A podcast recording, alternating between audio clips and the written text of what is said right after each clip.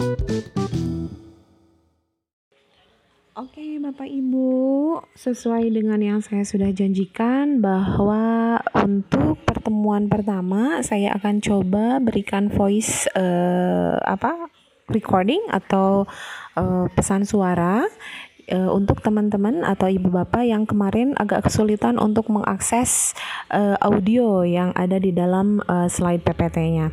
Oke, okay, um, kita mulai dari slide kedua ya ibu bapak introductionnya. Jadi uh, perkenalan dulu apa sih itu yang dimaksud dengan TOEFL? TOEFL itu adalah salah satu jenis tes uh, bahasa Inggris yang mengukur kemampuan bahasa Inggris secara uh, dalam hal menyimak terus kemudian dalam hal struktur kebahasaan dan juga ekspresi menulis ya, tulisan, juga kepemahaman mengenai bacaan. Nah, untuk sesi ini dengan saya itu fokus ke reading comprehension atau kepemahaman bacaan ini. Pemahaman bacaan ini terdiri dari 50 kata sorry 50 kali uh, pertanyaan yang harus dituntaskan dalam waktu 55 menit. Jadi bisa dibilang bahwa setiap soal hampir sekitar satu menit masing-masing uh, mempunyai jatah untuk uh, diselesaikan. Jadi lumayan ya, lumayan harus cepat gitu, harus sigap. Lalu di dalam reading comprehension ini ada 13 skills, ada 13 kemampuan yang harus dikuasai dalam reading section.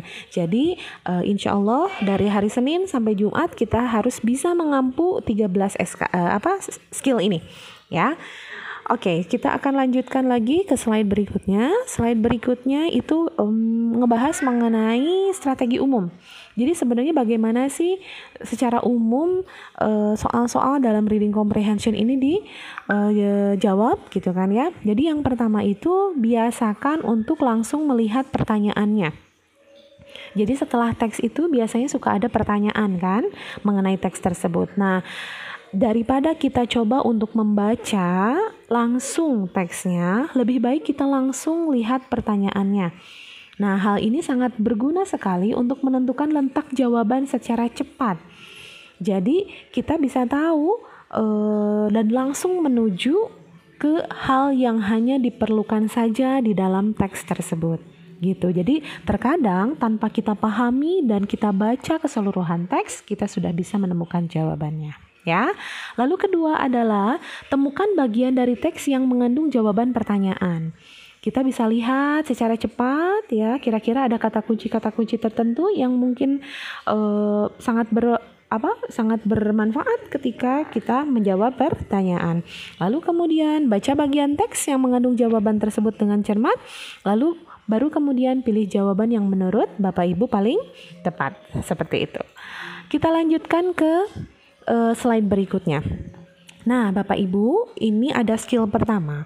Skill pertama dalam reading comprehension itu adalah menjawab ide pokok paragraf dengan benar. Answer main idea correctly. Oke, okay? jadi bagaimana sih cara menjawab ide pokok paragraf itu?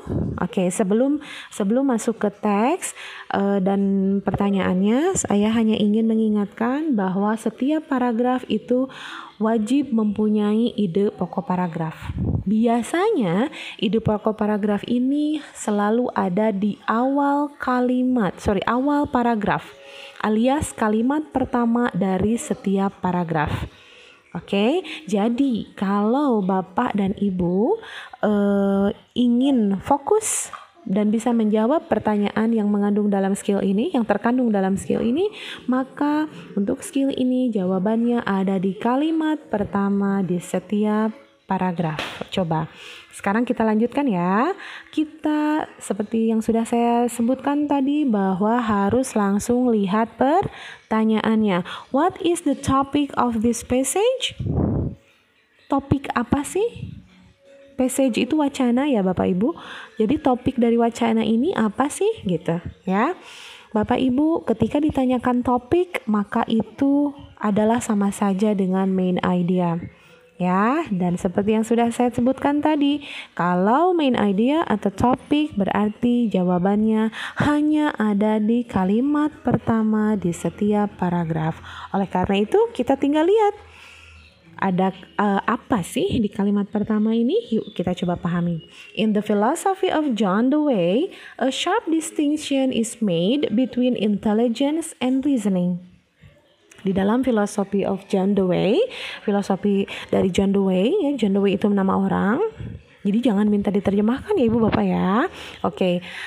Perbedaan yang tajam itu terbuat antara intelligence and reasoning. Kata kuncinya intelligence and reasoning. Sekarang kita lihat di pilihannya, Bu.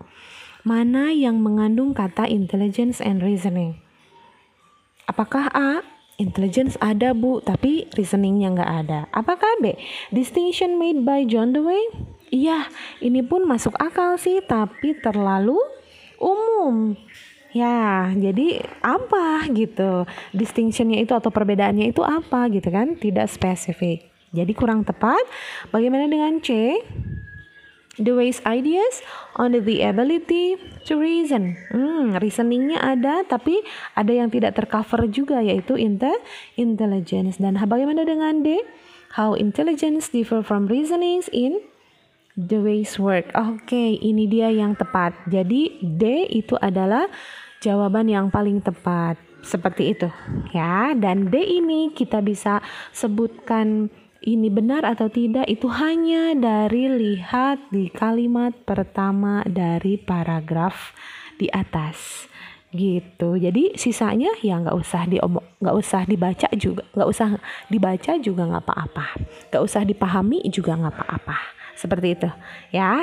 Nah, udah deh kita bisa lanjut untuk pertanyaan selanjutnya. Nah, jadi kita lihat slide selanjutnya ya Ibu Bapak, slide 5. Di slide 5 di sini kita bisa coba lihat gimana sih cara mengidentifikasi pertanyaan yang mengandung skill ini. Jadi kalau Bapak Ibu menemukan ke pertanyaan yang nanyain topik, subject, terus kemudian main idea, main point, primary concern, best title. Nah, itu adalah uh, nama lain dari main idea. Ya, nama lain dari main idea. Jadi tinggal lihat kalimat pertama dari paragraf tersebut. Seperti itu. Lalu cocokkan deh dengan pilihan jawabannya. Lanjut ke skill 2 ya Ibu Bapak ya. Nah, skill 2 itu adalah recognize the organization of ideas. Ibu Bapak, tadi di skill 1 itu kita ngomongin idea. Ya, ini pun masih ngomongin idea, ideas. Oke, saya ulangi. Tadi di skill pertama uh, kita mas apa ngomongin ideas. Nah, skill kedua ini masih ngomongin ideas atau ide pokok paragraf ya. Tapi yang skill 2 ini kita diminta untuk bisa mengenali organization-nya. Jadi, bagaimana ide itu ter tersusun. Nah, biasanya di dalam skill ini terdapat lebih dari satu paragraf, Ibu Bapak.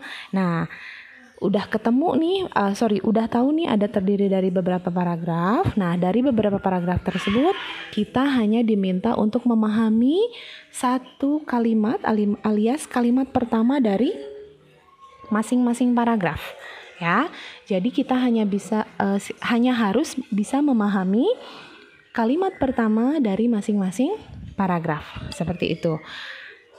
Seperti biasa, jangan langsung lihat uh, teksnya tapi langsung lihat pertanyaannya. The second paragraph Hah, gitu doang ya pertanyaannya. Tapi kita bisa lihat clue uh, dari pilihannya A, B, C, D. Yang A itu provide examples to support the ideas in the first paragraph. Yang B juga bla bla bla bla in the first paragraph. C juga in the first paragraph dan begitu pula dengan D in the first paragraph. Jadi intinya jenis pertanyaannya ini maksudnya adalah paragraf kedua itu ngapain paragraf satu sih gitu.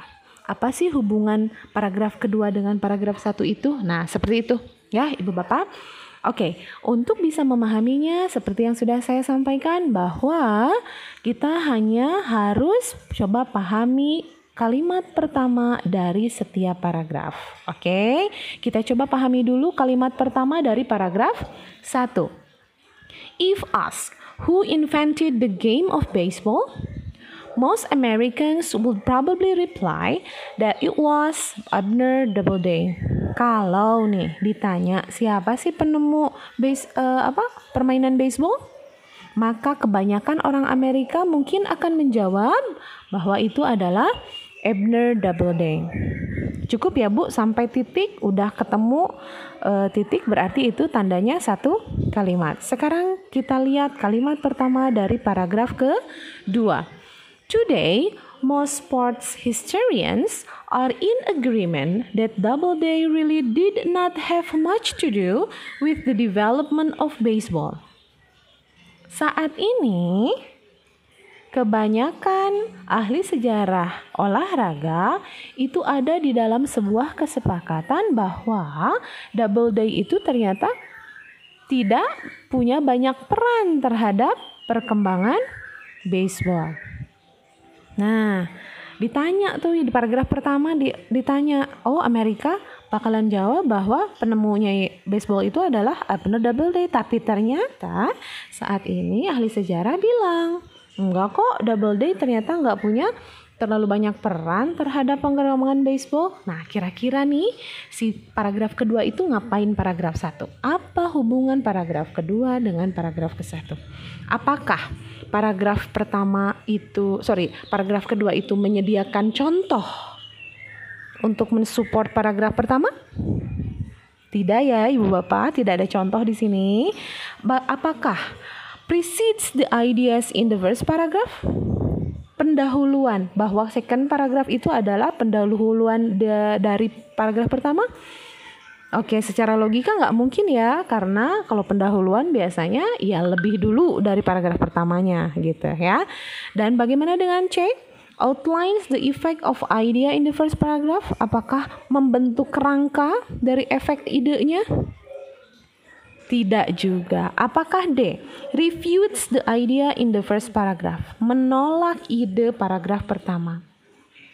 Iya, itu dia. Karena tadi sudah dibahas ya. Paragraf pertama bilang bahwa penemu hampir kebanyakan orang Amerika akan bilang bahwa penemu e, permainan baseball adalah Abner Doubleday. Tapi ternyata ahli sejarah bilang bahwa enggak kok Doubleday ternyata enggak punya banyak peran terhadap perkembangan baseball seperti itu. Jadi refutes menolak atau membantah ide yang ada di dalam paragraf pertama. Seperti itu.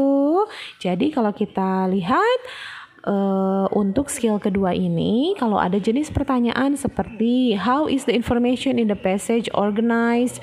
How is the information in the second paragraph related to the information in the first paragraph? Nah itu uh, berarti skill ini yang diminta. Caranya adalah hanya tinggal melihat kalimat pertama dari setiap paragraf lalu lihat hubungan dari uh, kedua kalimat pertama tersebut. Seperti itu.